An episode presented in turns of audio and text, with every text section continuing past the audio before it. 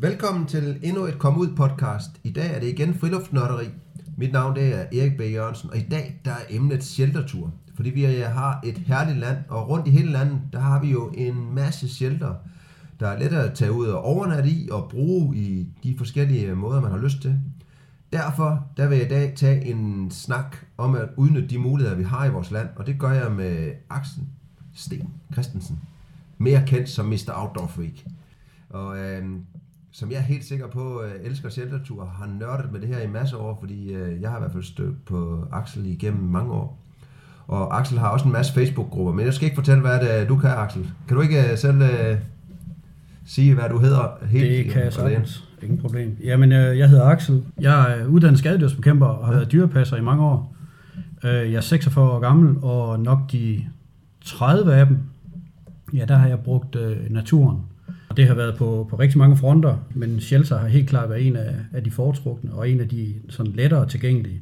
Det er sådan nok det, jeg sådan mest har, har brugt. Selvfølgelig er der kommet mange ting ind over siden, men øh, shelter, bivouac, det var nok sådan, det startede. Og nu når du siger, at det startede, hvordan startede det? Var det dine forældre, der tog dig ud, eller hvordan katten kom du i gang med friluftslivet? Øh, friluftslivet, det startede ja, i en meget ung alder. Med, vi boede tæt op ad en skov, og øh, i forbindelse med den skov, så havde jeg fri adgang til den og kunne cykle derned. Og jeg fik en kniv og en pose med noget mad i, og så kunne jeg ellers bare have fri tøjler. Hvor var det henne?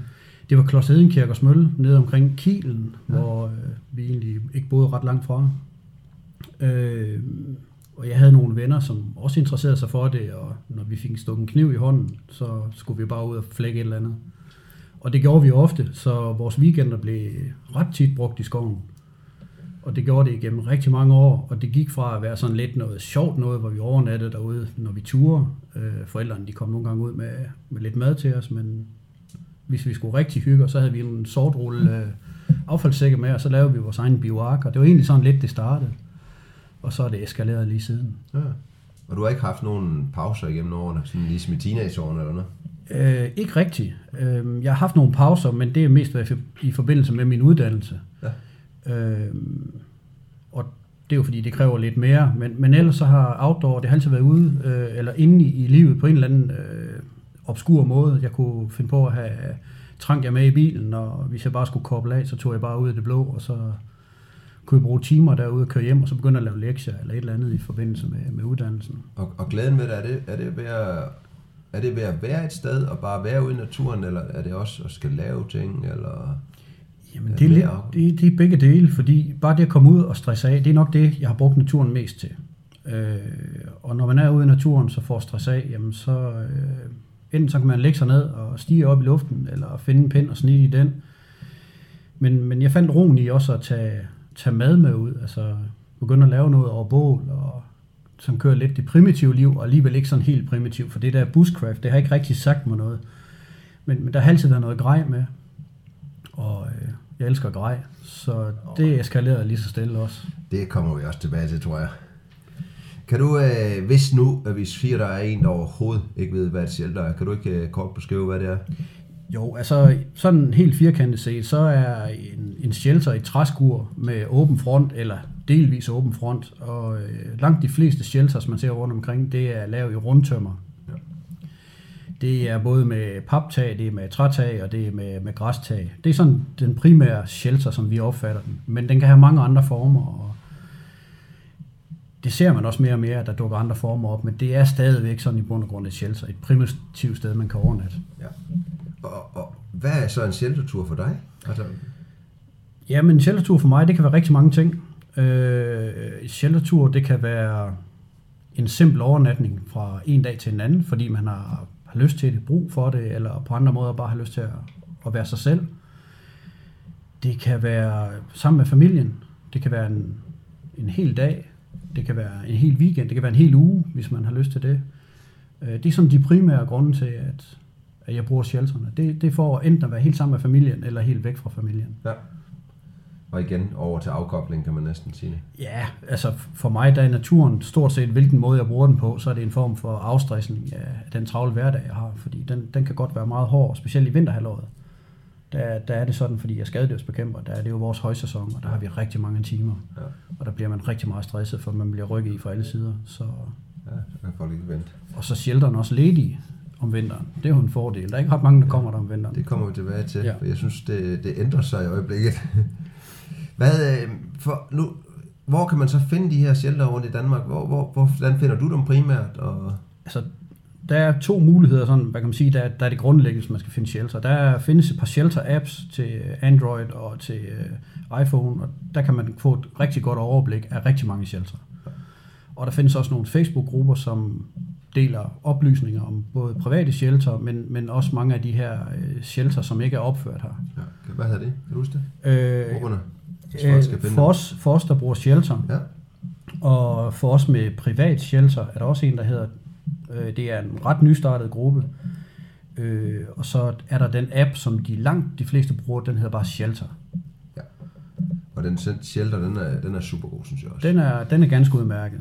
Men den trækker jo dataerne fra Yes. ude i naturen. DK. Ja, jo, primært. Øh, du kan også som privat lægge op, også hvis du har en privat skov, hvor du har lagt dit, shelter ind, Ja. ja. så kan du også lægge den ind der. Det er at skrive til dem. Så, Og, og som jeg oplever appen, så er det jo det er et kort, og så kan man zoome ind, og så kan man jo se shelter. Når man så trykker på den givende plads, så står der lidt om det er et shelter, eller bålplads. bålplads, Ja, eller ja. teltplads, og om den skal bookes, eller den ikke skal bookes, og man skal ringe. Du får i hvert fald links, så du har muligheden for Ja. ja. at, at booke den. Men, men det, jeg synes, der er rigtig godt, og det er også specielt for, for folk, der ikke sådan rigtig kender til det, det er, at den er faktisk kompatibel med dit uh, Google Maps. Så trykker du på den, så får du vejen derhen også. Ja. Ja. Så man får ikke sådan lige umiddelbart vild, hvis man skal finde den inde i en skov. Det er nok godt for mange. Det er ikke rigtigt Ja. i hvert Bruger fald. du nogen hjemmesider? Øh, ja, altså hvis man bruger, hvad hedder det, øh, Facebook, som det er jo egentlig det primære tilgang til, Ja. ja. til tingene i dag. Øh, ellers ikke. Øh, jeg bruger selvfølgelig din hjemmeside, men det er jo ikke sådan i, Ja, det er i shelter. noget. Det er sådan bare mere for at Ja. ja. få en masse nyt. Jeg Men- bruger nogle gange den ude i naturen. Ja. Og det er ikke så meget for at finde rent et shelter, men man kan krydse af, hvad man er ude efter lidt, lidt mere. Ja, om man skal Du har mulighed for at sortere i tingene. Ja, finde overnatningsskov og alt muligt. Ja, lige præcis. Og det, og det er jo fedt, at, hvad skal man sige, det er jo tilgængeligt for mange niveauer, ikke? Absolut. Ja. Altså, øh, det, kan, det der med, at man aldrig har prøvet det før, det skal i hvert fald ikke skræmme en. Øh, og, og hvis man er rigtig, rigtig glad for at komme ud i naturen på andre måder, så er shelter jo også en fantastisk måde at, at komme ud og opleve naturen på en anden måde. Ja. Øh, så, så alle kan være med. Øh, man behøver ikke have det store grej for at komme ud og prøve. Man behøver ikke de, de gode gåben for at kan gå langt, fordi langt de fleste shelter de ligger inden for, for 500-800 meter af parkeringspladsen. Øh, nogle selvfølgelig shelter ligger længere væk, men det er, det er let tilgængeligt, og, og har man småbørn, jamen så er det bare med at tage dem med, fordi flere, eller mange shelter efterhånden er ved at have et, øh, et toilet tilknyttet. Jamen øh, lad os da så dykke lidt mere ned i det. Øh, man kan jo, som du egentlig faktisk sagde her, det, man kan jo tage på sheltertur på mange niveauer. Men hvis vi nu starter med, øh, vi siger, at folk overhovedet ikke har været derude før, hvad er gode råd til første sheltertur? Jamen, øh, den, den, hvad skal man sige, det, det primære det er at kan holde sig varm. Ja. Og det er altså noget regntøj, i hvert fald i Danmark, og noget godt tøj. Det, det er ligesom sådan, og det har de fleste jo noget tøj til at bevæge sig ud i.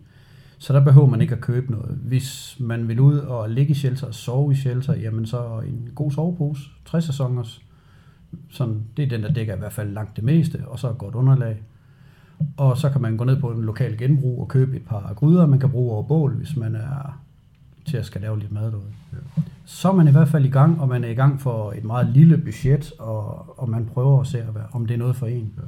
Jeg har også sagt til nogle, nogle få gange, hvis det er, man, man kan næsten altid låne sig til en sovepose. Og hvis det, det skulle gå helt, hvis man nu er hunderad for at fryse, så kan man jo pakke sin dyne ned med et gammelt øh, overtræk og tage med. Ja. Man skal bare lige være klar over, at hvis der er bål, så, så lugter af noget, når man kommer hjem. Det gør det helt sikkert.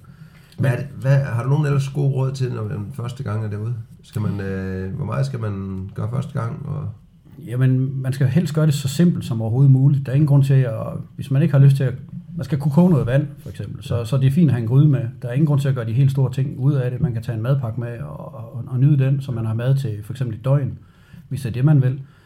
Øh, jeg synes ikke, øh, man skal gøre det sådan voldsomt kompliceret, fordi så får man ikke så meget med, hvis man skal gå og bruge sin energi på at samle branden, og hvordan virker grejet, og gør det simpelt de første gange. Det, det betyder utrolig meget. Det er lige nøjagtigt min ord også, fordi jeg synes det der med, at man, man kan jo, der er jo ingen grund til at sige første gang, man vil, vil lave mad derude.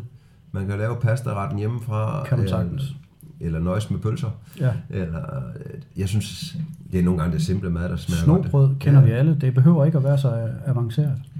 Og så må man jo, øh, man kan jo altid, i stedet for at tage det som en nederlag også, så bare tænke det der med, at man, hvis man sover derude, og så synes, det er sgu for mig, så kan man jo tage hjem. Ja, ja. Og det er jo ikke noget... øh, Man er som regel ikke langt fra bilen, og det er forholdsvis nemt. Altså det der med, at hvis man skal på toilet og sådan noget, det kan godt være lidt et problem, så en god lommelygt vil være, være rigtig fin.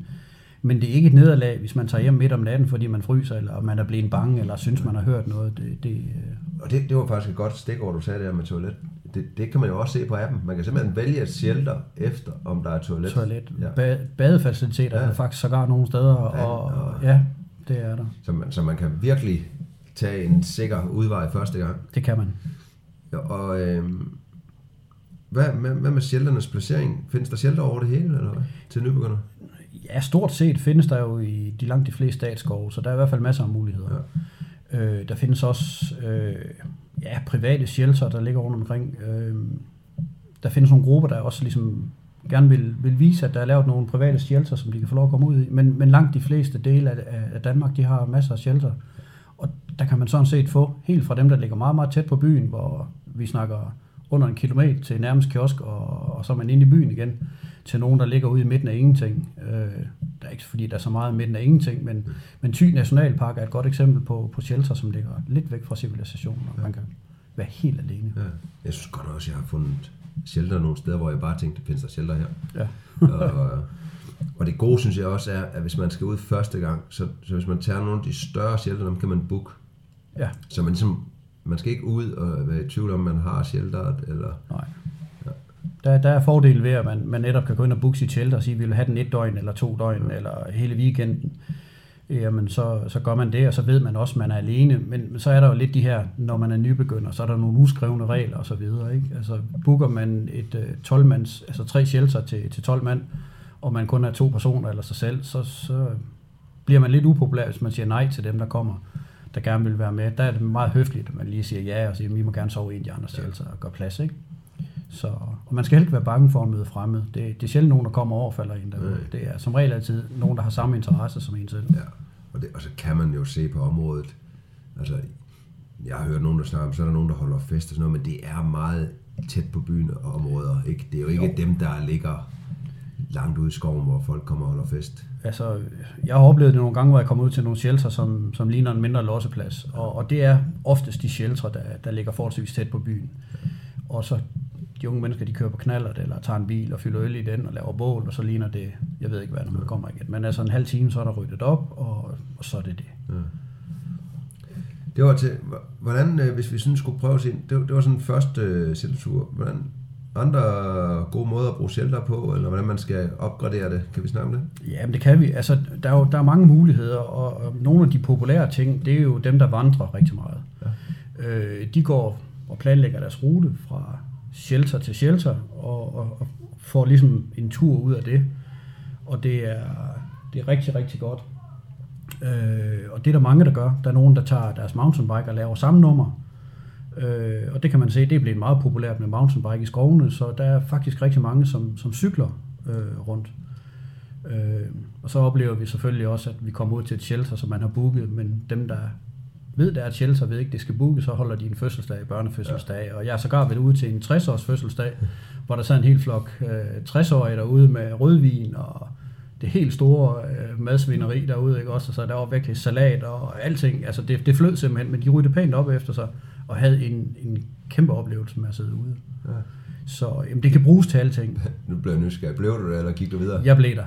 Jeg var heldigvis i den øh, heldige situation, at jeg havde taget min hængekøj med. Den ligger jo ret, ret tit bag i bilen, og det er sådan en sidste nødløsning. Fordi det er sjældent, jeg book, øh, booker et shelter. Og grunden til, at jeg ikke gør det, det er fordi, altså det er blevet meget mere almindeligt at komme ud i skoven, og det kan man også godt se. Shelterne, de bliver meget mere optaget. Ja. Men, men øh, jeg tager derud, fordi mange gange så booker man dem, og det er lidt dårligt vejr, så kommer de altså ikke. Nej. Og, og det er sådan typisk for, for shelterbrugerne. Øh, ikke fordi man skal være hardcore, fordi øh, det regner, og så bliver man der, men, men mere fordi, at det, det er familier, der kommer derud. Og hvis man har to børn, og det hele er vådt, og det er træls, så kommer man ikke derud, anden de får at spise en aftensmad, selvom man gerne vil have lavet en overnatning. Jeg har det samme, når jeg går ud med min datter der. Jeg, jeg oplever altså også, der kommer flere og flere. Ja, Men jeg har... Jeg, jeg, gider heller ikke at booke, fordi jeg synes ikke... Hvis det er et større shelter, så vil jeg heller ikke optage pladsen. nej, nej. Og, og jeg har egentlig... Når jeg går ud, så er det egentlig for at være sammen med, med hende. Og Ja. ja. Så jeg har egentlig altid et telt med. Ja. Og så kigger jeg, og så går jeg til næste teltplads, fordi de er ikke optaget. Nej, det har det jeg ikke er oplevet. ikke endnu i hvert fald. Nej. Nej. nej. Men er det også en oplevelse, du har, at shelterne er mere og mere brugt? meget mere brugt. For 5-10 år siden, der kunne man stort set have næsten et hvert shelter for sig selv. Altså, det var sjældent, man mødte folk derude, og slet ikke grupper, altså medmindre det var booket på forhånd. Så øh, det var ikke noget problem, men, men de bliver mere og mere brugt. Naturen er blevet populær, og det har man kunne se de sidste fem år. Det er Ja. virkelig øh, blevet populær. Jeg har det samme. Jeg har en joke med fem, for fem år siden, at jeg nu jeg aldrig sovet shelter, hvor der var andre. Nej. Og, og nu var jeg ude i januar, hvor jeg tænkte, ja, vi går bare ud og sover. Ja, Samtlige shelter, vi lige øh, nåede at runde, øh, de var optaget. ja. Men, men det ser man, og, og det er også fordi, at folk har fået smag for, for udelivet, og også fordi man kan købe sig til lækkert grej, så man også kan være ude. Øh, og så er det jo lige pludselig ikke noget problem at være derude. Det er, ingen, ikke, det er ikke den samme udfordring som for 10-15 år siden, hvor grejet det var knap så godt, og det var lidt mere primitivt. Øh, og det er rigtig dyre grej, hvis man skulle være ude. Det kostede altså kassen, ikke? Også fordi, altså, som jeg ser shelter, altså, mit egen vedkommende også det, og man kan jo, du har en sækvogn med, du kan have alt muligt, altså folk, de, det er jo ikke fordi det er, jeg ser det ikke som nødvendigvis, mange af dem der er der, det er nogen, der går op i friluftsliv videre end sheltertur. Og det er et sted, man kører ned med, med noget god mad, og så sidder man der og slapper af. Det er en moderne picnic, hvis man kan kalde det sådan Ja, i dag. det var et godt ord. Det var et Ja. rigtig godt ord. Så øh,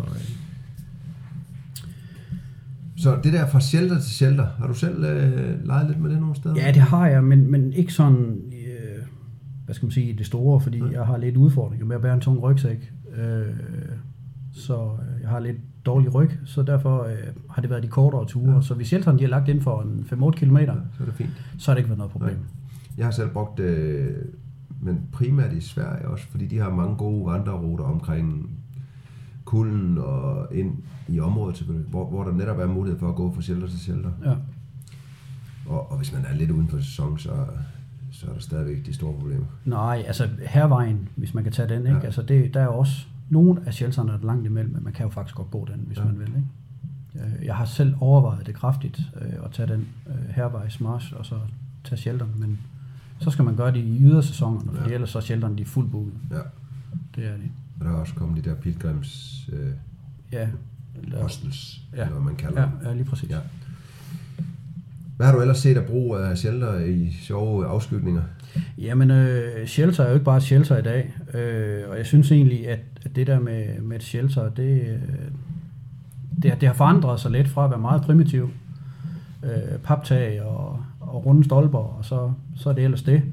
Øh, meget dårligt vedligeholdt. Det er gået fra det, og så helt faktisk op til øh, handicapvenlige shelter med hejs i loftet, og jeg har sågar været ude i et privat shelter, det, for det ikke skal være løgn, der var gulvvarme. Ja. Så, så det har forandret sig rigtig, rigtig meget, og jeg synes, Gulvvarme i, inden for Gulv- huset, ind- eller med bål? nej, gulvvarme inden for huset, der varmer. Hold da. Så det er lidt, øh, Så det var nærmest en, en soveplatform ude? ja, jeg, jeg synes, det var for luksus, Ja. men, men det var lækkert. Det var, det var, det var, jeg nåede det virkelig de to dage, jeg overnattede der, ikke også? Øh, Jeg har set, øh, også set shelter med, når du siger hejs, at, at de har lavet med udtræk. ja, Ligesom man kan trække soveplatformen ud, hvis der er en handicappet. Ja, præcis. vedkommende op, og så køre dem ja. ind i dybden, ikke? jo. Ja. Der er nogen med skjulte borer i, der er nogen, hvor jeg har været ude i shelter øh, omkring Randers. Det ligner et almindeligt shelter med græs på taget, men når man så lægger ind i den, så øh, hele loftet, det er faktisk øh, en stor panorama vindue ud til. Okay. Så kan man ligge derinde og kigge på, Stjerner. på stjernerne. Det er fantastisk at ligge derinde. Så er det kun kanten rundt, der Det er kun græs. kanten rundt, ja. Og det opdager du faktisk ikke, før du kommer ind og ligger i den. Ja, og det har jeg ikke set. Og så, så jeg har heller ikke selv besøgt dem, men som du siger, man bor inde i, der er jo kommet i det sydfynske en masse shelter, Ja, som nærmest er lukket af. Så man kan åbne Ja. øh, forskellige, og med bunden, man kan tage op og dreje som et bord. Og Ja. sådan. Altså, det var netop for at få dem ud, som som ligesom skulle overtages lidt mere. Ja, lige præcis. Men, men også det, altså shelter er jo ikke bare, som sagt, øh, rund, øh, rundtømmer og sådan noget længere. Altså de, de bliver virkelig udviklet til at være små hytter næsten, ikke? Også med, med obskure vinduer og alt muligt andet, ikke? Og, og det er super fint, fordi det giver, det giver fri leg til børnene og pause til forældrene. Og det er, det er super godt. Man lukker en målgruppe ud, som måske ikke har været den største bruger af shelterne, og den lukker man ud på den her måde, og det er dejligt. Det er lidt mere luksus, Ja. knap så primitivt. Så øh, det, det synes jeg da er godt. Ja. Og øhm, men jeg har også set en del, der bruger det som, øh, ja, du, nu nævner du fødselsdag og alt muligt andet. Ja. Og, og, Altså øh, fødselsdag, drengeaften, øh, vandreture, øh, der er en madklub i, i Struer, øh, hvor der er en kok, der en par gange om året inviterer ud til så et helt stort madorgie. ja, Og så kan man melde sig på den, så booker han lige tre shelter lang tid i forvejen, og så kommer han med det helt store udstyr og skærer ud, og så er man selv med til at lave det og sådan noget. Ja. Der er et par jæger her i området, som gør nøjagtigt det samme. Når det er ved at være tid til at nedlægge noget, noget råvildt, jamen så øh, inviterer han også ud. ja. Og det synes jeg, der er dejligt. Så det er simpelthen sådan, at, at altså et åbent arrangement. Det er et åbent arrangement. Man går simpelthen ind på, på shelter, og så kan man se, at det er booket, men så står der så i emnefeltet eller notifikationen dernede, jamen, at det er et, et åbent arrangement, og man kan tilmelde sig, der er x antal pladser, Ja. og så kan man bare melde til. Ja. Jeg ved for eksempel også, nu er I, der er jo mange steder, men for eksempel i Kloster hed en Betage, der er også nogle store luksusshelter, hvor de gør det med kronhjort, ja. safari og Ja, altså også offentlige arrangementer. ja lige præcis. Ja. Det er jo også en god måde, hvis man skal altså, samle svampe og alt muligt andet, så er det jo en god mulighed at overnatte ude og, Ja. og gå en tur der, hvor man er. Selvfølgelig. Altså det er overnatningen i shelter kan være en lille del af den naturoplevelse, du har. Ikke? En af de shelter, vi bruger rigtig meget, øh, det er Harskoven på Sjælland. Øh, der kom vi ud en dag, der var så, øh, vi kom gående, så var der bare rigtig mange nede ved bålpladsen, mm. og selv og jeg, så skulle lige ned og spørge dem. Så var det en kæmpe tyrkisk familie. Ja. Så sad vi over bag ved et stykke tid, så kom de så og hentede min datter. Så skulle ned der, så var hun nede for popcorn, og de var der, de brugte det bare som en eftermiddags picnic, som Ja, du siger, ja. udvidet picnic. Og det gjorde de åbenbart meget. Ja, men det, det, Ja. det ser vi faktisk. Øh, nu er det så godt nok, ja, det er så et shelter bålhus, der ligger ude i Ræsen, ikke ret langt derfra, en 5-6 km herfra, hvor jeg bor. Øh, det bliver brugt rigtig meget af, af, ud, af indvandrere, ja. øh, som, som bruger det. Rigtig mange indere kommer derude og, og laver mad derude, og så er der en par fiskesøer også. Det er som om, de har en, en anden tradition for at samles som familie om mad og... Ja, og man er ikke i tvivl om, at de er derude, fordi at de sidder lige så meget udenfor på fliserne og laver småbål med, med forskellige ting, som de sidder inde i bålhuset og, og sidder og laver noget. Øh, og man kan jo se, at det er både familiegrupper, øh, og, og det er ældre, jamen det, det er faktisk dem alle sammen. Og jeg synes, det er, det er super at se, at det også bliver brugt af dem, og det også bliver taget til, øh, hvad skal man sige, at, at de har taget det til sig. Jeg kender jo ikke lige, om, om de har shelter på samme måde, som, som vi har, men, men det her picnic her, det er sådan måske sådan lidt et, et andet fænomen herhjemme, ikke? Jo. Og det er også derfor, det, vi, vi, kan, vi kan gå rundt om det hele tiden, fordi det, man kan komme derud fra aldrig have prøvet det som en del af en længere outdoor-tur, eller vandretur, Det kan man cykeltur. ja. Nu sagde du, du mødte mange øh, med mountainbiker. Er det med tasker på mountainbiker, som backpacking? Ja. Eller bikepacking? Ja, Og- bikepacking, ja. Ja, det er som oftest dem, der, der kommer, som er på længere ture Ja. og sådan noget. Øh, Dem har jeg ikke mødt selv endnu. Men, øh, Specielt fordi kloster hedder Kirkersmølle herude. Der er rigtig mange gode ligeveje, grusveje, ja. men du kan tage den offroad og så tage nogle af de mountainbike øh, trails, der er derude. Ja. Og øh, der kan man virkelig se, at, det bliver brugt. Jeg har flere gange været ude, hvor der kom øh, hollænder og tyskere, øh, der er kommet cyklen, som skal videre op i, i Danmark, ikke? Ja. og har stukket ind over her, fordi der var shelterpladser. Ja. Og det, det er meget hyggeligt at møde dem, fordi det er jo på en helt anden måde. De skal nå shelter, fordi de er lidt i, i tids øh, hvad hedder det, beknæb, hvis de skal videre til den næste. Ikke? Så, Ja. Og de har planlagt ruten på altså, virkelig lang tid forvejen. Ja. Ikke helt ned fra Tyskland, hvis det er dem fra Tyskland, der kommer. Ikke? Og de cykler op og overnatter hele vejen op. Så det er imponerende at se. ja. Det er det. Og har måske ikke engang telt med. Jeg har mødt en enkelt gang, hvor der ikke er nogen, der har telt med, Ja. men ellers så har de som regel sådan en lille enmandstelt Ja. med, eller en bivibag eller et eller andet. Ja. Ikke? Og det skal jo være noget letvægt, når, når man cykler så langt. Ikke? Ja. Men øh, det bliver mere brugt i hvert fald. Jamen, det er, Så det er egentlig bare også, og så kommer vi jo ind i det, det er jo, der er jo ikke nogen regler for, hvordan man kan bruge shelter. Altså, Overhovedet. Det er simpelthen uh, så vidt og, uh, forankret i, hvordan man kan bruge det, Absolut. Og man kan komme derud. Og jeg oplever også, når du siger bålhytter, jeg oplever også shelter, der, der er de helt klassiske shelter, men også shelter, der næsten er bygget sammen, så man har nærmest overdækt bål øh, imellem. Altså, der findes virkelig store shelter med bålhytter. Og, Det gør der. Øh, Ulfborg derude, de har lavet sådan, jeg kalder det lidt en hestesko shelter, men der er simpelthen bare shelter hele vejen rundt, undtagen lige i en side, der er lidt åben, og så er der en bålplads i midten. ja, Og der kan nok ligge 50. okay. Øh, det bliver ikke sådan brugt af 50, for jeg har aldrig oplevet, at der har været så mange Nej. derude, men, men det er så stort, så ligger man derude, og kommer der 10 mand, så Ja. betyder det ingenting. Hvad sætter du selv pris på, når du er i shelter? Er du en, der går videre, hvis der er mennesker, eller er det lidt humør? Nej, altså hvis jeg, hvis jeg ikke har booket shelter, så kan jeg jo ikke brokke mig over, der er folk Nej, der. nej. Men, men hvis jeg selv er der, og der kommer nogen, så får de lov at være der. Ja. Øh, jeg er lige så glad for, at der kommer nogen her. Men hvis jeg har nogen af de, hvis jeg kommer ud for at være alene, så, så pakker jeg mine ting, og så, så trækker jeg væk. Ja. Øh, som ofte, så har jeg altid lige en lille backup, enten af en hængekøje eller en tarp, og så ligger mig bare i skoven i stedet for. Jeg har det samme, fordi jeg også tager det ud for at være alene eller med min datter. Ja.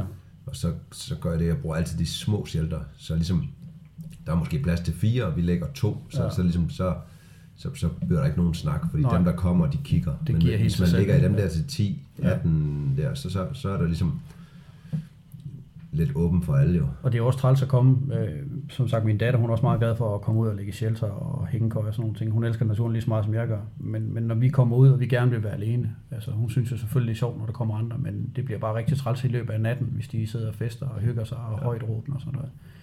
Så vi har altid en backup, hvis det er. Ja. Det, øh, Det er jeg også. Og, og hvis man ikke har brug for det, så kan man jo bare booke den. ja, lige præcis. Hvad, øh, vi kan godt snakke meget udstyr, men hvilken udstyr er du mest glad på din sheltertur? Der tænker jeg sådan i forskellige behov dernede. Øh, ja, men noget, som jeg altid har med, det er mit gode underlag. Det er min sovepose, ja. alt efter årstiden, og så min brænder. Nu ser du god underlag. Ja. Jeg ved, nu har du lige sagt ondt i ryggen også. Hvad, hvad, hvad, hvad bruger du? Jeg bruger øh, det, Climate, ikke sådan den hedder? Øh, Climate eller Climate øh, underlag. Ja, Den, ja. øh, og det, den er jeg faktisk rigtig glad for. Og, tykt, hvad? Øh, 5-7 cm, eller afhængig af, hvad for en jeg tager med. Og bruger du kun Øh, et underlag? Nej, det er alt efter årstiden igen. Øh, ellers så har jeg en Expeed øh, underlag. Ja. Også, øh, det er mest til vinterbrug. Men du ligger altid kun på pusle underlag? Nej, jeg har altid, det, det, det, jeg, har altid to underlag med. Jeg har altid et øh, skumunderlag med også, som der er en refleks øh, side på, så jeg kan holde den kulden væk ja. ned fra, fra jorden af. Jeg har altid skum med også, men Ja. det er mere slitagen. Ja, At, at skummen, det kan jeg smide alle mulige steder og, jamen det kan man. ja, og trække ud og ja. alt muligt andet. Øh, ja, som sagt, øh, sovepose, ikke? Altså, det er jo simpelthen for at- en, en rigtig dårlig nat, hvor man fryser, så får man også en dårlig morgen og en, en dårlig start på dagen, så, så en sovepose, den er sådan alfa og omega, ikke? Ja. Og, øh, og nogle gange, fordi jeg laver en del af min tur med mig selv, eller meget af min tur med mig selv, jamen, så har jeg altid en, øh, en brænder med ud. Ja. Øh, det kan godt være, at jeg bruger bålet og, har en gryde med, og det er det, jeg gerne vil, men, men jeg sørger altid for lige at have den, fordi er det optaget, at man bliver irriteret over, at der sidder mange dernede, så kan du trække lidt tilbage, og så stadigvæk bruge din egen brænder. Jeg, jeg gør det samme, men det er også lige så meget, at vi laver altid bål, men det er meget svingende, hvad, hvad sanketræ der er. Det er det. Og så, øh, så om morgenen, når jeg gerne vil have noget varmt drik, så bruger jeg min brænder. Ja, Fordi det skal så, gå stærkt. Ja, Ja. hvis jeg ikke har tørret en masse brænde lige Ja, frem, ja. eller et eller andet. Øh, ja, det er bare rart at have den, også hvis det begynder at pisse ned. Og, Man har altid mulighed for at tænde og få noget varme. Det, det er rigtig godt at have sådan en med i hvert fald. Og det behøver som sagt, altså nu nu vi snakkede grej, ikke? Altså, det behøver ikke være noget dyrt, for du kan jo få noget til Hansen, der fungerer ganske fint, en gasbrænder, så du har den med, og det kan være en dyr multifuelbrænder. ja. Altså, det er fuldstændig ligegyldigt. Det er bare det med at få oplevelsen, og så få noget varme. ja, og man kan også få en god sovepose. Den vejer bare, hvis den er Ja, ja. Og Ja, det er jo ja. vægten, man betaler for efterhånden. Ja, og som mange gange mærket. Ja. Altså, der er nogle koster mærker, der, er- der, der er mere populære end andre, så kan du få noget, der er lige så godt, men koster en, noget mindre. Ja, og hvis man kører derhen. Ja. Slæver du dit udstyr, hvis du har meget med ned til shelter, eller har du sækvogn eller noget med? Jeg pakker aldrig mere, end hvad jeg kan have i min, min rygsæk og min Ja. datters rygsæk. Hun bærer som regel altid hendes underlag og hendes sovepose og lidt af det mad, vi skal have med. Og så pakker jeg resten. Jeg vil ikke have mere med, end jeg kan gå med det, for i tilfælde at jeg måske til at pakke en masse sammen. Ja. Det er igen det her med, som vi snakker om, lad være med at gøre det mere øh, altså hold det så primitivt, som man nu kan. Det der med at have fem gryder med, og tre skærebræt, og to knive og sådan noget, altså glem det, fordi oplevelsen er i hvert fald lige så god med, med mindre udstyr. Jeg, jeg har mellem, eller hvis jeg selv er ude, så går jeg også med rygsæk. Ja. Men hvis jeg for eksempel har min halvbrors øh, børn med, og vi er mange børn, så, så ender jeg med nogle kasser og sådan noget. Ja, det, det er, jo, jeg skal også Og så passe på, hvad jeg siger, fordi hvis det er mig og min datter, Ja. så er det altid rygsæk, begge to. Men har jeg kæresten med, eller min knægt han er med, og sådan noget, fordi så lige pludselig skal vi have en powerbank til mobiltelefon og lys, og hvad der nu ellers er, ikke? Jamen så, og så kører vi som regel også altid i bil, ja. så Ja. tæt på, så har vi en 3-4 klodskasser, og så går vi ind med, med grejt, fordi Ja. der skal lige pludselig også en, en større mængde mad med. Ja. Så, så jo, selvfølgelig, men De sidste børn, der har jeg taget en sækvogn med. Lige ind bag bilen, ja. Og så er du ikke godt. det er også nemt. Lige stavle op, Ja. og øh, lige sådan nogle plastikkasser med mad, og så, fordi, så en hel kasse med økser og alt muligt andet, så børnene Ja. kan storme rundt. Og, Ja. og det, det er også fint nok, det er slet ikke det. Men øh, jeg, jeg, jeg- foretrækker bare kasserne, og så øh, når man begynder at tage grej med, at man skal altså, transportere det på, så begynder det at sådan... Jo, hvis man er mange, så er det fint nok. Ja, det er slet jeg ikke gider heller ikke, hvis jeg selv, fordi jeg vil også gerne kunne gå væk. Ja. Ja. Og øh, hvad, hvad med øh, ekstra grej til alt muligt? Altså, laver du i popcorn, og hvad, hvad har du ellers med af sjove ting? Jamen, øh, som, som ofte, så har jeg min reflektorovn med. Ja, Øh, den er jeg rigtig glad for at bruge. Øh, jeg har i mange år, eller en del år, brugt øh, Omnian, ja. som faktisk, øh, fordi den er, den er så alsidig. ja og nu, nu sætter du lige nogle ord på, fordi Ja, jeg sidder ja. bare og siger ja. Omnian, det er egentlig bare en randform, øh, hvor man kan bage i. Øh, man kan bruge den på gas, man kan bruge den hen over gløder. Ja. Øh, og, og det er faktisk det er noget, der, der er opfundet og brugt inden for, for sejlerverdenen sådan, øh, i starten. Ja. Og jeg skal nok smide et link til den. Den hedder Gasbergen. Jeg har lavet en anmeldelse af den. Så hvis folk de tænker, den vil jeg gerne se, så gå ind og se et link. Og så er der selvfølgelig øh, reflektorovnen, ja. Ja. øh, som egentlig bare er en lille stålkasse. Nu er det så aluminium for at gøre den let, øh, hvor man sætter sine ting ind i, og så øh, strålevarmen fra, fra bålet gør, at man kan bage i den ligesom i en almindelig konventionel ovn. Og det du kan bage i en almindelig ovn, kan du faktisk også bage i øh, en reflektorovn. Og har man ikke, vil man gerne prøve det, og ikke vil ud og give penge for sådan noget, så er en ganske almindelig papkasse med sølvpapir udenpå, den virker lige så godt. Hvad, hvor stor har du sådan en? Jeg har bare sådan en ganske almindelig, jeg kalder det en to-tre personers, ja. Øh, man lige kan have en lille steg i, og så, så er det det. Og så kartoflerne i noget sølvpapir over bål, ind i gløderne, jamen, så har man fantastisk middag i løbet af en times tid. Ja. Øh, eller hvis man skal bage en kage for, hvis kæresten er med, så fører sig lidt frem, ikke? så kan man lige bage en kage, mens man er derude. Ikke? Ja. Hvad, hvad laver du kagen i så? Jeg laver den som regel altid i en trangiagryde, eller hvis det skal være sådan lidt lavkageagtigt, jamen så to ganske almindelige øh, trangia øh, Og så pander, og så ind i reflektorovnen. Ja. Og det fungerer ganske udmærket. Jamen, jeg har ikke leget meget med refleksovnen. Men øh, det virker jo. Det, det er rigtig godt. Ja. Og sølvpapir, det virker også. Det gør nede i ovnen. Men, men kan du godt, nu når du siger det der, kan, bager du næsten altid og, og steger det ud, eller hvordan? Det er alt efter turen, fordi øh, mange gange så, så, så tager jeg maden med hjemmefra, det jeg skal bruge, og, og det er som regel altid noget, jeg selv har lavet, øh, som bare skal varmes op i en eller anden omfang.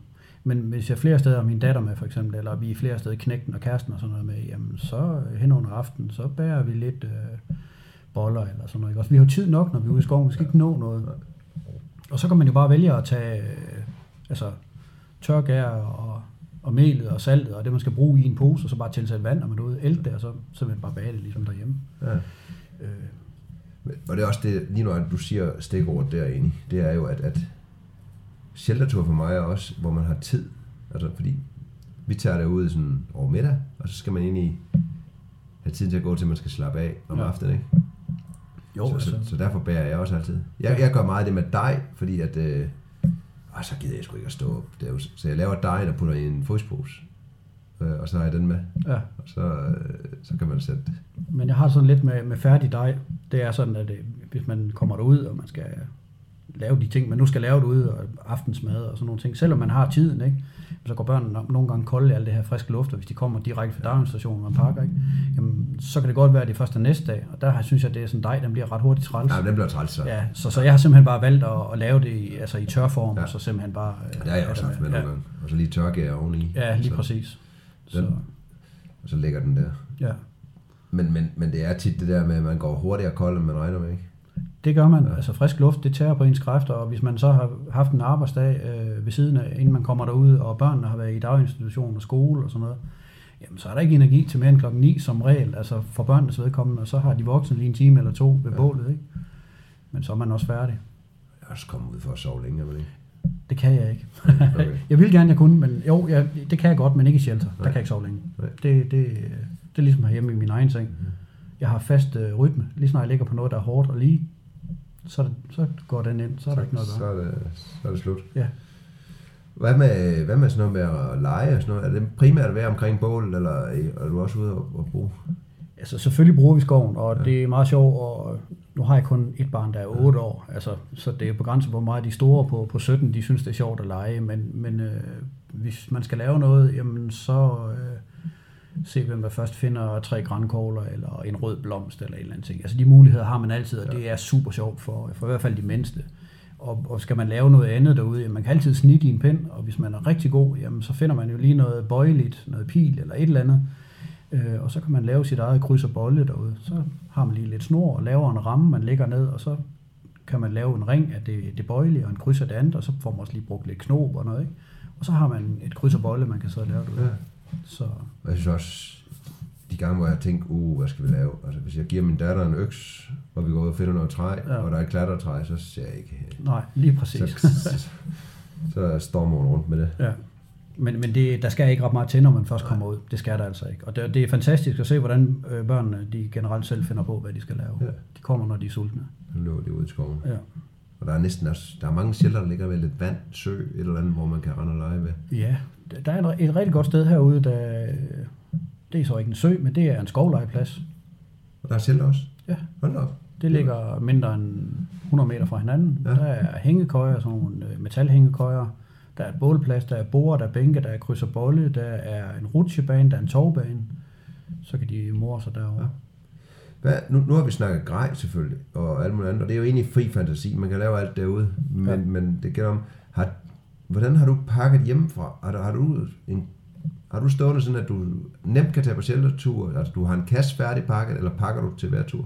Jeg pakker til hver tur.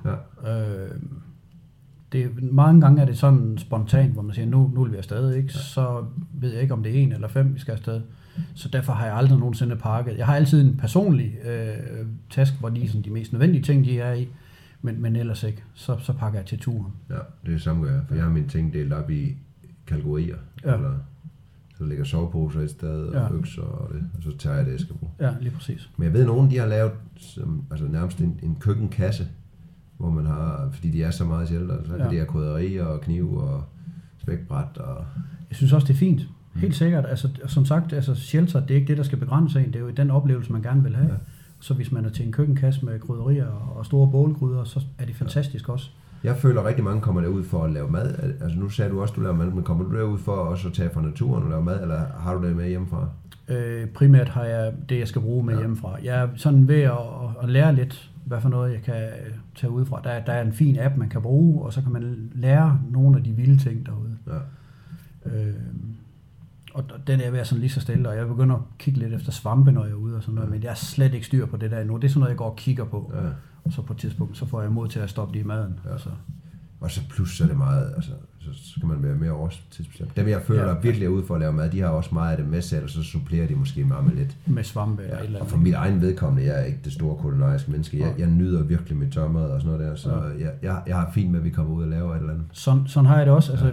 Det behøver ikke at være sådan fancy feast, altså det skal være det helt store madorke, fordi man kommer derud, fordi jeg kan lige så godt klare det med pølser og bål, og så lave sin egen brød, så er det primitivt nok, at det er sjovt for børnene. Eller hvis jeg er alene derude, så pulver mad en hel weekend eller en uge, det betyder ingenting for mig. Lidt dårsløbestøj. Lidt. Ja, lige præcis. Ja. Det er rigtig fint. Og hvordan, øh, har, du, har du prøvet, nu når du er glad for selv, har du prøvet at give den oplevelse videre til andre ved at tage nogen med og sådan noget? Ja, det har jeg. Øh, jeg, jeg, jeg forsøger altid så, så bredt i min vennekreds, når vi er sammen. Ikke? Skal vi ikke prøve noget nyt? Skal, ja. vi, ikke, øh, skal vi ikke tage i skoven? Øh, og der er flere, der tager, tager budet op til at starte med. Min knægt, han har ikke været sådan det helt store udendørs øh, menneske. Men, men det er han da blevet til, og når han er ude, så nyder han det også, så længe der er wifi, så, så, eller i hvert fald signal på telefonen. Ja. Men, men øh, han nyder det lige så meget, som, som jeg gør, når Ja. jeg kommer ud. Ikke? Og det er der jo heller ikke noget galt, hvis man har lyst til at ligge og se et afsnit om aftenen, eller der er ikke noget rigtigt og forkert. Lydbog eller et eller Ja. andet. Altså, jeg gør det også selv, når jeg er alene afsted på tur. Jamen, så nyder jeg en god lydbog, eller også for den sags skyld nogle af de podcasts, du har lavet. Ja. Fordi det er, en, det er en god måde at slappe af på. Man er sig selv, øh, og sørger bare for, hvis, hvis man har muligheden for det, jamen, find en af de små shelter, og så, så simpelthen Ja. bare koble helt af. Og så kommer det. Jeg har jo også taget hvad skal man, andre børn, men der måske ikke er vant til at sove ude, eller sådan noget. ikke en ikke voksne, det har mest været børn eller en, et påhæng. Ja. Og, og, og, og der har jeg jo så meget udstyr, jeg, jeg godt kan tage noget med og supplere med, Ja. så de kan komme en oplevelse. Og det tror jeg faktisk, hvis man sidder og brænder for det, og hvis man kender nogen, så kan de højst sandsynligt nok skrave et ekstra underlag op. Sagtens. Fordi det, det plejer ikke at være grej, folk går ned på, Nej. øh, når vi snakker outdoor. Og der kommer altid nyt, så har man altid det fra sidste år eller forrige år, ikke? Så Ja. man har altid lidt overskud. Så kan man også forsvare, hvorfor man har helt det fyldt op, ikke? Det kan jeg ikke blive ved med. Okay, det kan du ikke blive ved med. Nej, det kan jeg ikke blive ved med. Nå, det er sgu i orden. Hvad med... Nu ved jeg også, at hvis vi prøver at dreje det lidt... Nu har vi snakket om de shelter, man kan gå ud til. Jeg ved også, du har bygget dit egen shelter. Det har jeg. Ja. Det er nummer to shelter, jeg har bygget. Ja. De steder, jeg har, har boet. Skal vi prøve at tage et snak hvad hvis man vil bygge et shelter? Ja. Ja. Altså, øh, det kan gøres helt primitivt. Der findes øh, stort set ingen regler for, hvad, hvad man kan gøre det til øh, at gøre det selv midler. Fordi den lokale genbrug kan, kan supplere paller, så du kommer fra jorden. Ja. Du kan købe noget genbrugstræ, så du kan lave dine sider, og hvis du vil, så kan du smide en præsending over toppen. Så har du faktisk et lynhurtigt shelter, du kan bygge med dine børn på ingen tid. Og det giver en udmærket øh, oplevelse også. Øh, jeg er gået skridtet lidt videre. Jeg har bygget et, ja, hvad skal man sige, et traditionelt shelter i haven. ja, vi sidder og kigger ud på det. Ja, øh, og, og det har jeg sådan set gjort, fordi at til at starte med, der brugte vi det rigtig, rigtig, rigtig meget i, i en snæver vending, når skal vi ikke ud, og skal vi ikke tage shelter, det er mest min datter, øh, jamen så tager vi ud, og så kan vi gøre det fra det ene minut til det andet, og vi skal ikke finde store grej øh, frem, fordi vi kan gå ind og hente det der i, i garagen, eller så, så det har gjort sådan, at selvom jeg har været rigtig træt og ikke har givet, så har vi ville kunne tage overnatningen udenfor og tænde bålet og sådan noget. Øh, og dem er der også en del af efterhånden. Og er det med øh, fundament, eller?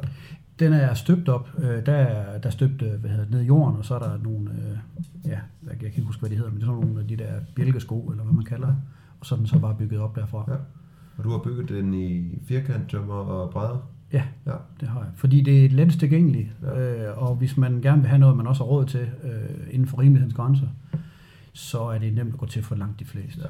Fordi når man går over i rundtømmer og sådan noget. Ja, Det jeg ser med rundtømmer, jeg ved ikke om du har set det, det, der- lægger man jo ofte en sten eller et eller andet som, ja, som fundament Ja, ja, og laver en ramme. ja. Ja. Men, men, men rundtømmer, lige snart du går over i det, så fordobler du mere end fordobler prisen. Ja. Øh, og oplevelsen er den samme, når du ligger og kigger ud på Ja. bålet. Og selvfølgelig holder det andet nok noget længere, men det er jo ikke... Det behøver Det er ikke at holde ikke 30 år, det her. Ja. Det, det gør det ikke. Ved du om... Øh, hvad, hvad så med dit shelter derude? Du har bare bygget det? Eller? Ja, Ja. det er et enkelt krav, jeg havde, da jeg flyttede herud. Og da jeg boede inde i byen, jeg skulle have et shelter. Ja. Fordi jeg, jeg bruger det som, ikke fordi jeg flygter fra familien, for det gør jeg ikke, men, men bare det, at vi kan få nogle flere dage ude. Vi kan forlænge de dage, vi har ude. Ja. Øh, Sætter du ud med gæster også? ja, ja, det Ja. er sket. Vi har siddet derude og lavet bålmad og fået øl og siddet og hygget os øh, i venners lag. Ikke? Og jeg ved også, uden jeg er ret meget i reglerne, at, at man kan jo også nogle gange søge nogle forskellige fonde, hvis man stiller det offentligt til rådighed. Ja, det kan man. Øh, Det er ikke sikkert, at man får dækket det hele, men hvis man vil stille en... Det er der i hvert fald nogle landmænd, der har stillet et hjørne af en skov til rådighed, Ja, og få bygget et shelter, som man egentlig selv kan bruge, men som så er offentligt. tilgængelig for Ja. dig. Altså, det ser man også. Ja. Øh, og, men det er bare ikke... Problemet er bare, at der er mange af dem, de er ikke på appen. Nej. Og de er nogle gange ude i naturen, øh, der kan man finde dem inde også. Ikke? Ja. Øh, de er også på nogle gange er de på nogle bestemte klausuler, det vil sige, der er den noget tid af året, man for eksempel ikke må bruge den. Der Ja. er nogle steder, hvor jeg kan se, hvor der er jagt i en bestemt del af skoven. Hvis det er en privat skov, så må man ikke bruge shelter inden for det område. Nej. Altså tidsbegrænset område. Ikke? Øh, men ja, altså man kan, man kan søge Ja. midler om det. Og der er også nogle enkelte, der koster måske 30 eller 40 kroner at få nyt. Ja. Øh, det er jo meget få af dem. Men, men Ja, men det er fordi, det skal dække for eksempel branden eller ja, de vand. affald væk. Og Ja, ja, lige præcis. Og det synes jeg, der er i Ja. orden. Og det er også de reglerne, er, det må være inden for et vis niveau. Ja. Ja. Altså, jeg tror ikke endnu, jeg er kommet over et sted, hvor jeg skulle give mere end 30-40 kroner for... Ja, det dyreste, jeg har på, det er før også. Ja. Og, og det står jo som regel, inden man kommer der og det hele. Ja, ja. Ja. Det er lige til tørt brænder, og så ellers bare gå i gang. Og der er mange af dem her, der er der faktisk også toiletter på, kan man se. Altså, der er et multoilet, eller mulighed for at komme på et toilet. Ja. Så, øh, Og jeg oplever også flere shelter, der ligger om, på nogle vandreruter, som så ikke, man, man kan ikke finde dem på appen eller noget, andet, men når man så får rutekortet til den her vandrerute, så dukker der op, at der er lejrpladser. ja. Ja, altså det, det er der nok nogle steder. Nu er jeg ikke den store vandrer, så, så det, øh, jeg har da selvfølgelig hørt om, at øh, der er nogle steder, hvor de har de her shelter, og de bliver tilbudt. Ja. Øh, og det synes jeg, det er også det er rigtig godt. Og så er det heller ikke så overrendt. Nej. Fordi man skal jo gå turen Ja. for at få Ja. øh, overnatningen, ikke, hvis man kan sige sådan. Ja, og så regner det også med, at så folk væk næste dag, hvis Ja, ja lige præcis. En enkelt overnatning, ja. Ja. Det er rigtig fint. Er, er, er der noget her lige omkring shelters, hvor du tænker, at øh, det skal vi lige have med, inden vi, vi hopper lidt videre?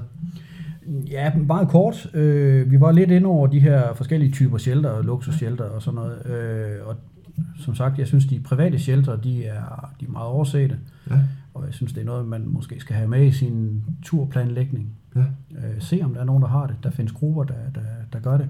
Og jeg kan se ved Vestkysten, der tilbyder man flere og flere af de her bunkers, øh, som ligger ved kysten, ah, ja. hvor man kan, der er bålplads Ja. ja. og mulighed for overnat ind i. Så har de lagt en træbund ind, og så kan man ligge derinde. Og, og, Sågar nogen til hængekøjer, hvor de så krog i væggen også. hold op. Så øh, Jeg har endda også set øh, og hørt om, at nogle gamle redningsstationer er blevet til sådan et, altså nu snakker vi luksus, luksus. Ja. Ja. Det, det er nærmest et hus, der er blevet stillet til rådighed, ja, hvor det er mere sovesalsagtigt og, og, og, og toilet og det hele. ja. Der, der findes et i Holstebro, det er faktisk en vandmølle. Ja. Når man kører derned, så hele underetagen, der er borer det hele, der er mulighed for at overnatte dernede også. Der Så, findes et stykke ude i vestkysten også, ja, øh, når man er derude. så øh, det, det er også fint. Ja. Ja. Det, men, men det er jo altså, for Men- mig lidt mere en shelter. Det er det også for mig, Ja. men, men det er igen det der, og det er noget, man skal planlægge på, fordi altså, man skal ligesom vide, det er det, hvis man kommer ja, på tur, ikke? Ja, jo. Øh, fordi så, så, så går det over en anden bro, vil jeg også sige. Så har vi snakket øh, en masse om det, og så øh, ugens test i den her, og det jo en af dine øh, fortjenester, at den kommer med, fordi jeg har testet en, der hedder en Garden Peanuts. Øh, en lille bitte, en, man skal forestille sig en flad tændstik, skåret i to, øh, det er den størrelse, den er, og øh, det er sådan en lille øh, Bluetooth-enhed, som giver en lille bip på ens telefon, hvis der er nogen, der rører en. Og øh, den har jeg slet ikke tænkt til shelter, og det var egentlig dig, der sagde det. Ja. hvad den kunne være god til. Det, mange gange, når man, man er i shelter, så går man jo og oplever naturen rundt om shelter, og øh, der findes jo ja, nogen, der er lidt frække og tage ens grej. Det har jeg prøvet selv, eller selv prøvet at, et par gange. Men øh, da Erik han øh, viste den her på hans øh, side, øh, jamen, ja, den var perfekt til sådan noget.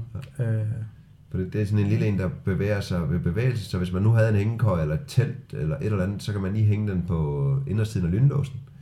Og hvis nogen så lyner lynlåsen op, så siger den lige bip der hvor den er, og så siger den bip og der står den rækker 30 meter, den her jeg har fundet på Bluetooth, og jeg synes den rækker længere, men, men det er jo også hvad de garanterer, og det er jo lige den afstand man har, hvis man sidder nede ved bålet, og der er flere omkring, og man er utryg. Jeg har aldrig selv prøvet det, men jeg er jo også meget alene. Øh, men det, det var en anden brug af den. Det var et godt... Øh, det, lille- det er i hvert fald en, jeg skal ud og købe, fordi jeg skal have en, når jeg hænger i skoven og går ned til bålpladsen, Ja. og mit grej, det kan være for sig selv, Ja. fordi det er det, jeg er mest nervøs for. Ja. Og det, er jo alle slags grej, man kan Ja, ja. bruge. Altså, vi, vi brugte dem som sagt på cykeltur. Ja. Hvor, hvor det der med, at cyklen er låst, men jeg vil gerne lige høre, hvis der er nogen, der står og piller i den. Nyheder inden for det her emne. Jeg ved, du har, har lidt nyheder. Ja, nyheder og nyheder. Altså, vi har sådan set været en, en del over Ja. omkring det, fordi, øh, som sagt, jeg sagde det der med nye typer shelter, det, er, det synes jeg, da, det, det er værd at prøve. Det er Ja. ikke bare et shelter i dag. Øh, og det, vi var også inde på det både, at det var handicappet, det var Ja. nye former, det var luksusshelter, og som sagt også de her bunkers, der ligger rundt omkring. Øh, du kunne selv supplere lidt med... Ja, der var nede i det sydfynske. Der kan jeg i hvert fald finde en, en video af de her nye shelter. Ja. Nye siger, de har været der et par år. Ja, Men hvor man, hvis man nu sidder og tænker, jeg skal godt nok ikke ud og ligge i et shelter, der er åbent på den ene side, så kan man se, hvad mulighederne er. ja.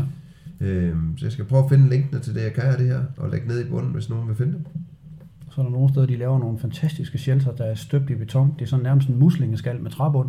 Det må jeg ikke se. Hvor? Det, øh, jeg er kommet om ved et par gange, også inde i, i Seltzer-gruppen på, på Facebook.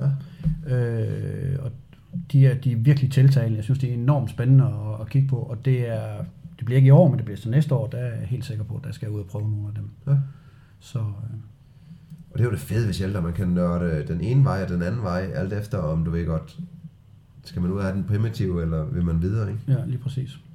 Fantastisk. Jamen, øh, vi- jeg prøver at finde linkene til dem der også, så vi kan få det. Jamen, øh, lad os prøve at gå lidt ned i nogle gode tricks, råd og fif til, hvis man skal på sheltertur, med nogle ting, man ikke øh, har tænkt over. Men der, er der, er jo mange ting, og det kommer jo lidt an på, hvad man gør det til, fordi øh, de der råd og fif, jamen øh, hvis man ligger i shelter, der er rigtig mange, som første gang tager ud og sover i shelter, kommer til at fryse. Øh, en varmedunk, en god gammeldags varmedunk, den kan redde en hver tur. Og der er mange, der overser det lidt, når man tager afsted på tur. Og jeg synes, det er nok noget af det, det ved jeg ikke, man skal næsten have det med. Jeg bruger som regel altid mine vandflasker, hælder kogende vand i dem, trækker en strømpe over og smider den i, i soveposen en halv time før. En algene der. Lige præcis. Ja. Øh, og, og det synes jeg, det, det er rigtig, rigtig godt. Øh, og så har jeg, når jeg er afsted på sheltertur, øh, specielt med min datter, jamen øh, så har jeg et ekstra øh, vattæp med. Når vi Ja. ja. ligger ved siden af hinanden, jamen kommer hun til at fryse. Man kan ikke dele sovepose, men et vattæp, man kan smide henover sig og lægge tæt. Ja. Det redder altså også en kold nat. Ja. Og det er altså rigtig godt i et shelter, fordi man har pladsen til at lægge det ved siden af, men man behøver ikke at spekulere på, om det er noget, der fylder eller vejer, fordi man kører som oftest til mange af de her Ja. shelter, ikke? også når man i hvert fald har børn med. Fordi de er jo ikke sådan minded til at gå alt for langt. Plus det kan vel også bruges som lidt underlag til at lægge lidt tøj af på. Lige præcis, det, det er sådan multifunktionelt, ikke også? Så, så det er i hvert fald, det synes jeg, det er, det er nok noget af det, man overser mange gange, at det er lige de her små ting, der, der gør det. Og når vi snakker varmetips, så er det jo også... Jeg synes, hvis jeg sover for meget tøj, så kan jeg ikke holde varmen. Men hvis jeg sover i sådan noget netundertøj, og så også hvis jeg fryser i soveposen, så tager jeg for eksempel en trøje eller en dunjakke og lægger ekstra rundt om halsen. For det er Ja. ikke alle, der har nogle gode øh, afskærmninger ved halsen. Nej, Øh, og hue på. Og, altså, nu har jeg ikke noget hår, så øh, jeg har altid en hat på, når jeg sover. Og Ja. når vi når hen i de kolde måneder, jamen, så er det en elefanthue. ja, og, Og det betyder altså utrolig meget, det gør og det. elefanthue er bare dejligt at sove, hvis det er meget koldt. Generelt, ja. Også det der med lige at trække 10 cm ud af sokkerne. Så Ja, ikke, ja, de som ikke fryser tæerne Ja. derude, ja. Det er varmdunk. Den er, jeg bruger den ikke selv, men jeg kan virkelig godt se ideen i det, især også med børn med, og man Det, lige kan det give er dem specielt til børn, Ja. eller hvis det er meget koldt, fordi hvis man selv har varmen, så bliver man ugidelig, så bliver man irritabel, og Ja. hvis man ikke rigtig kan få varme, så har man heller ikke overskud, til, specielt hvis man har børn med. Ja, og man skal også have dem med igen. Ja, lige præcis. Ja, eller kæresten. Ja, for den sags skyld. Hende har jeg lovet, hun aldrig vil fryse, når hun er ude, så hun Ja. bruger altid min ned til minus 30 grader sovepose, fordi hun, Så jeg har lovet, hun aldrig kommer til at fryse. Så, og det er altså også om sommeren, hun bruger Ja. den. Andre små fif. Nej, det er jo sådan, hvad skal man sige, det er nok det, jeg sådan Jeg har, mest jeg, selv bruger. jeg har et, jeg glemmer den desværre halvdelen af gangene. En børste. En børste. Ja, simpelthen sådan en, en lille håndbørste, fordi jeg oplever godt nok, mange af shelterne er også beskidt. Ja. Og, og, og nogen har smidt lidt derinde, og, det, og så står man der og børster. Og det vejer ikke en skid, og så lige kan børste shelteret fri for det, og efterlade det pænt igen. Ja. Så der bruger jeg enden af min øh, skumunderlag. Så i Ja. for at huske børsten og alt muligt andet, det her tynde underlag, det er bare at bruge den som en, en slags kors. Det fungerer fint. Ja, og jeg har også brugt øh, handsker Ja, ja. og alt Men, muligt. men børsten, den er, den er faktisk rigtig god. Det, Ja. det er jo ikke så tosset. Men, men jeg har den liggende, men øh, det er kun halvdelen af gangene. Ja. Øh, og så henviser vi lige tilbage til et podcast, jeg lavede for øh, et par gange siden med Jonas Alps, med det her med at sidde og snit. Øh, jeg gået i gang med at snitte skæger og sådan lidt. Øh, fordi der, jeg har siddet og snit i en pind, og så hver gang jeg kigger på den der pind, ej, alle de fine hakker, så har jeg kølt den ud. Men man, altså igen har jeg sådan et projekt, jeg kan nå et vist stykke med, og så gå op igen. Ja. Så de her ekstra par knive, og jeg sidder tit med min datter der, og så leger hun, og så kan jeg lige sidde og snitte. Så nu vil jeg jo til at snitte noget, jeg kan, Sin egen krus, eller... Ja, et eller andet, jeg kan glo på bagefter. Ja. Eller, fordi så er vi derude. Det er super. Er, er, øh, jeg er helt sikker på, at vi har været godt rundt, men er der noget, hvor vi jo tænker på, at det skal vi altså lige have, have nævnt ind? Ja, altså...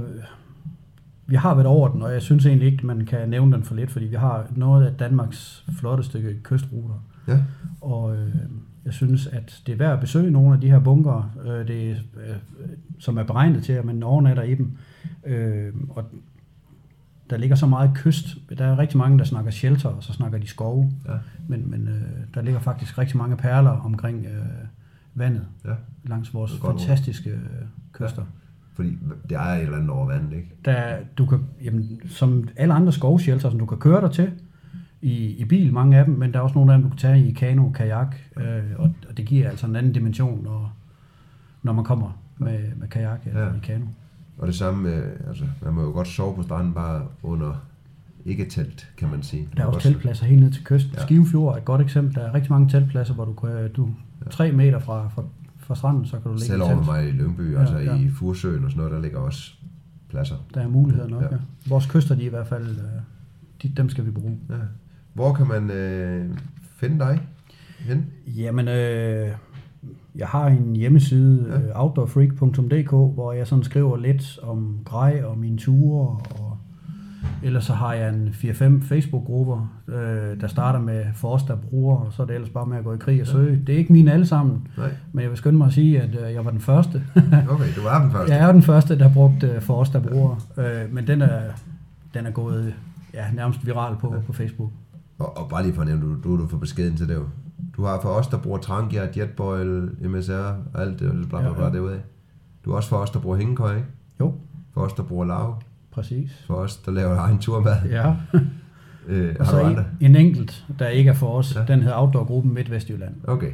Og det er en helt flad gruppe med en kan kaffe under armen, og så ellers bare ud og, og snakke og mødes i naturen. Og jeg vil anbefale mange af de her grupper, hvis man er, er nybegynder eller bare nysgerrig, fordi der, der bliver stillet alle mulige spørgsmål derinde, lige fra, hvad for en brænder skal jeg købe første gang, og har du det her problem med den dyse, eller alt muligt. Øhm, så kan man Der komme er rundt. stor hjælp at hente i hvert fald. Ja. Og, og de folk, der er der, de er der, og så kan man jo altid køre op og ned, hvor meget man vil høre fra det, eller, eller gå derind. Ja. Ja, og din, jeg skal nok linke til alle de her sider dernede. Hvis jeg skal snakke med en, øh, en anden gæst, har du et gæstforslag, eller et emneforslag, eller... Nej, jeg har spekuleret meget på det, Ja. fordi at, øh, jeg kan jo nok ikke komme fra, at jeg læser mange af dine, dine ting på, på hjemmesiden og, og hører mange af dine podcasts. Øh, men, men en ting, jeg rigtig godt kunne tænke mig, også fordi jeg nævnte det tidligere, at jeg er begyndt at kigge lidt i naturen Ja, efter mad, og hvis man kunne finde en, som har en del omkring det her mad, og hvad der er let at finde, mad i naturen, ja. ja, ja. Øh, hvad der er let tilgængeligt, og Det er jeg glad for, hvordan du man siger, kommer i gang. Fordi øh, jeg har faktisk lige skrevet den anden dag, jeg godt kunne tænke mig at høre en med noget svampe og sådan Ja. lidt råd til at komme i Lige gang. præcis, ja. Men mad i naturen, det var et godt råd. Her på faldrebet, er noget, jeg ikke har spurgt dig om, så må du tænker, nu må jeg tage mig sammen. Ja, jeg, jeg synes egentlig... Jeg synes, synes, jeg synes, vi har været om det. Det Det, det, jeg meste. Der, jeg synes ikke rigtigt, at der er noget, vi kan hænge på det, fordi det er en, det er en fin afslutning, det med maden, fordi så har vi sådan set været det meste af, af shelterne igennem, typerne af shelter og så videre. Så. Perfekt. Jamen, øh, tusind tak for, at du var med. Jamen selv tak da. Og til alle jer, der lytter derude, tak for, at I endnu en gang øh, lyttede med. Jeg hedder Erik B. Jørgensen. Jeg kan findes under Kom Ud, både på Facebook og på min hjemmeside og alt muligt andet. Og hvis du er glad for det her, så øh, vil du gøre mig en stor tjeneste, hvis du gider at anmelde det. Om det er på iTunes, eller det er en gruppe, du er, eller sige til en ven, øh, hey, der er sgu fedt podcast herover eller endnu bedre, hug vennens mobiltelefon, find app eller hvad hedder det, podcast-appen, og så lige hente en, øh, en, en gang kom ud podcast, så, øh, så de kan blive overrasket. Og ellers indtil da, så øh, ud og finde et shelter, Yes. fylde op med grej, og så komme ud og, og prøve det, hvis du ikke har prøvet det, eller tage en ven ud, der ikke har prøvet det, så vi kan bruge vores dejlige natur. Absolut. Kan I have det godt, til vi lyttes ved igen. Hej. Hej.